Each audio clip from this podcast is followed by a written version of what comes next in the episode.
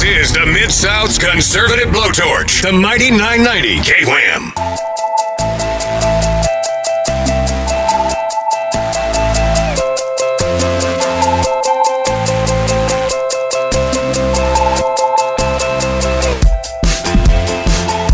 Let's talk money. Let's do it. It's one of my least favorite topics, but one of my favorite segments. Explain how that works. Explain how that works. My guys over at Financial Consulting Group, FCG, Bill Gurner, Senior Portfolio Manager, and Joey Sulipeck, a registered investment advisor. Guys, why is that the case? Because Dylan and I were talking after you guys were in here last week, and we said we've learned more from that segment on a topic that we absolutely hate than about any other one. So let's pull you guys in a little bit longer. So maybe it's the bullet points. You break it down mighty well. Well, and we're lovable. yeah. Joey's a very nice guy. So is Bill. Yeah, sometime. Well, I think too, there's a lot of stress. Like when you talk about your budget, when you look at your bank account, I have this thing where I have to let my sister log into my Bank of America account before I do to tell me how bad it is. And she's she is a um uh, an accountant, so it's right up her lane. So she will give me. You can get on your app, and it gives you a pit in your stomach. So a lot of people just don't want to talk finances. No, and you know, one of the things we love doing is breaking it down so everybody can understand it. There's there's a lot of there's a lot of people who want to talk way over everybody's head. Uh, you get too much into the industry jargon, and uh, at FCG we believe in kind of communicating it. You know, walking you along with it. Can I ask you something out of left field? Because we discussed topics ahead of the segment, but there was a conversation I had last hour with Fox News contributor Liz Peek. And it got me thinking, and I wanted to throw it at you guys and understand why there seems to be more confidence in the stock market with this current election cycle that we're in right now. And here's what she had to say about the lack of confidence with the current administration. You know, um, you know, people speculate one of the reasons the stock market's going up is they see maybe a Trump victory, and Trump was good for business. So, doesn't surprise me that Jamie Dimon came out positively, but it should make some people who just reflexively say, "Oh, I hate Donald Trump. He's so crazy." I, I had that the other night at dinner. I was like, oh, "Okay, I don't really want to spend all night arguing, but why is he crazy exactly? Be, why are MAGAs uh, extremists?" Because we don't want eight million people coming into our country with no vetting whatsoever. Wow. Uh, because we don't want government spending so over the top that inflation reaches nine percent. Tell, or we don't want babies being aborted at nine months. Tell me what's extreme about that, and I'll listen to you. But they haven't, you know. Unfortunately, there's this visceral hatred of Donald Trump. But maybe Jamie Dimon and others will begin to say, you know what? Uh, I don't like the way he said it, but he was right. What do you make of that, Bill? Confidence rising with a potential change switch up of the administration. I think the market's up because of Trump, because he's ahead in all the polls, and he's going to drill, and we're going to have more oil, and everything evolves around oil. As long as he stays ahead in the polls, you'll you'll see the stock market, I believe, hang in there because earnings are coming out. Um, for the end of last year, and the earnings are coming out good. We have 75 companies reporting earnings this week, uh, S&P 500 companies. So uh, everything evolves around oil. So you keep drilling, and we have a surplus of oil. It's going to help this country, and also Trump's a proven product. I mean, he's reduced regulations, he's pro-business, cut taxes. That's what this country needs. And she was referring to the CEO of JP Morgan, who was at Davos, of all places. This was not CPAC. And he said, listen, we cannot write off Americans that are still supporting former President Donald Trump because there is confidence right now in the market. And I thought, wait, just public sentiment by Americans could actually affect and influence the stock market. Is that is that possible? Absolutely. Really? Absolutely. You know, just like with politics, what she just described were emotions. People have this, she said, a visceral emotional reaction, either, you know, strongly for, strongly against Trump or politics. The economy is the same way. Uh, you know, stock investing is largely based on what do we expect to happen in the next six months. So, what are our feelings about that? Is it a feeling of hope or is it dread? Do we see things improving and we want to catch that wave, or do we see things worsening? And we have had a tough run under this administration, no matter what your politics are. things have been ugly. You know, there's lots of reasons, but it has been ugly. Um, but as we see an election year coming in, and this seems to play true every election year, if the sentiment is is hope, then people think, okay, we've got better chances at, like Bill said, energy, uh, business. Maybe now is the time to pour more money into investments, and then they rise. So, emotion plays a big role. interesting. Very interesting. Learn, learn One other something quick new thing. morning. I mean, you think about windmills. What do they run off of? Oil. Mm-hmm. Everything evolves around oil. I mean, in these electric cars, and the, in, when they had the cold weather, they couldn't get them charged. I mean, it's a nightmare. Yeah. Interesting. All right. We Just wanted some clarification on that because rarely do I get a political guest weighing in on some finances, politics, combine them two, and ask you guys. Wanted to get your thoughts on that. Another thing that I'm curious to see if you guys have seen. Now, Gen Z has a bad rap right now.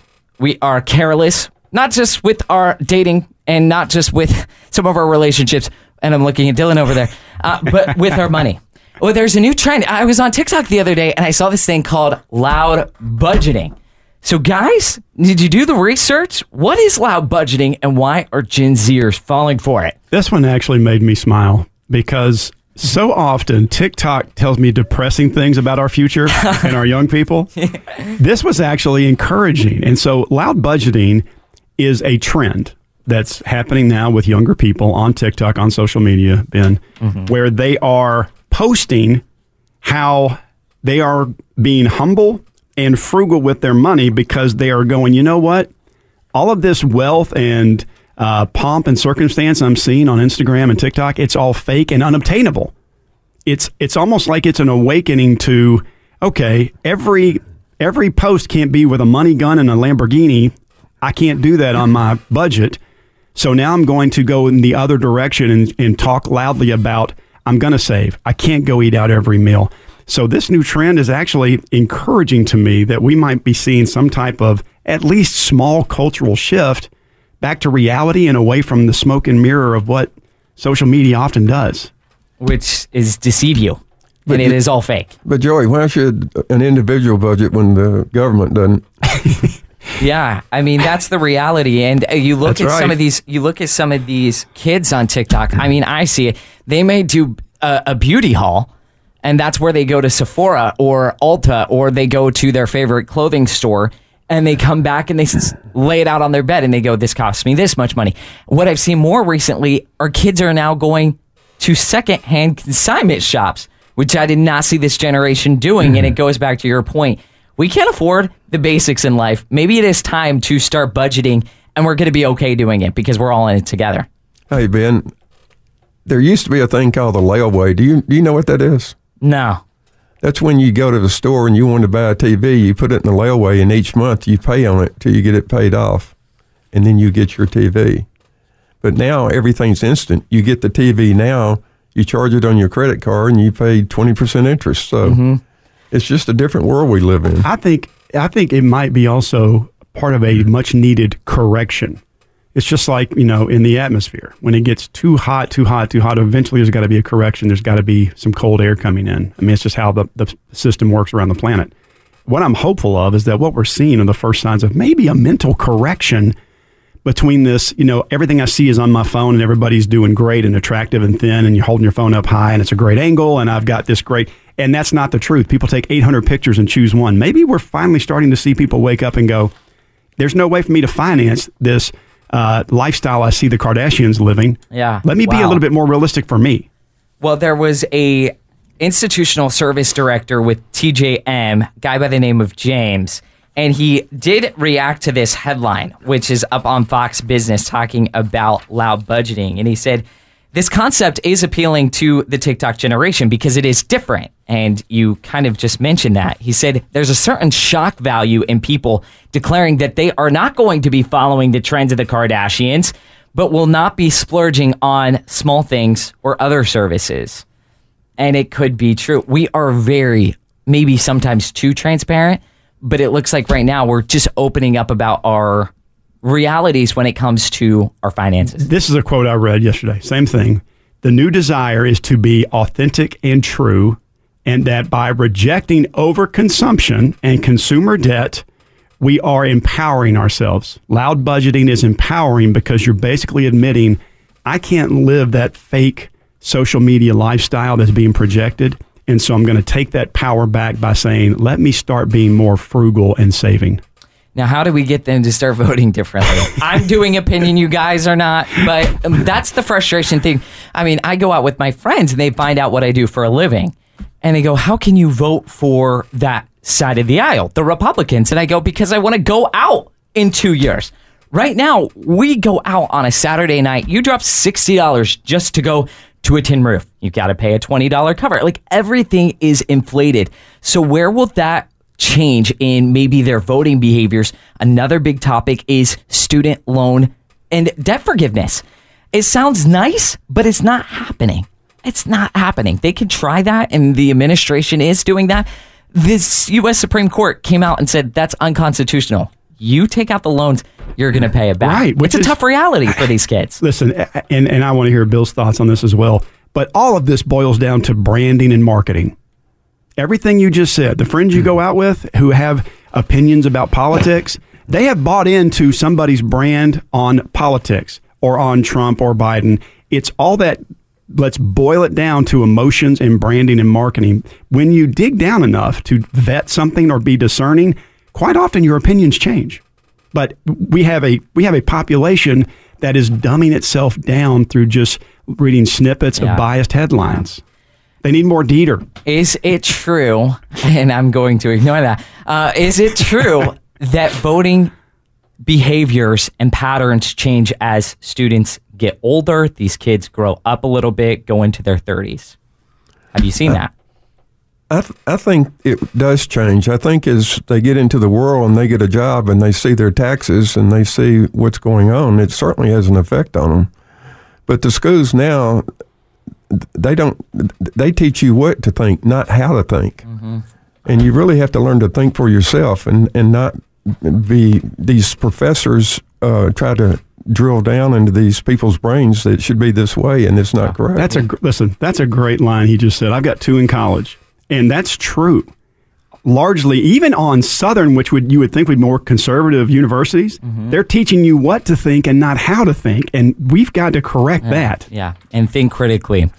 And if you're struggling thinking critically, that's okay. That's why you need to call my friends over at FCG. Here's their phone number 901 309 2680. Now, they're going to assist you with all of your questions. And one that they've gotten multiple times, and I got a listener email about a thing like a 401k or an IRA. And if you would like help managing that, because you might wake up one day and realize you have money in somewhere that you could be using and you just forgot about that, want you to give them a call and find that money. And that is over on their website. You can find out more information fcgtn.com, fcgn.com. One thing, turn your volume up. Whatever you do, Generation Z, W, whatever it is, you need to save something each month. Hook or crook, find a way to do it. Well said. Couldn't say it better myself. Guys, we got to scoot. More on the other side. Don't go away.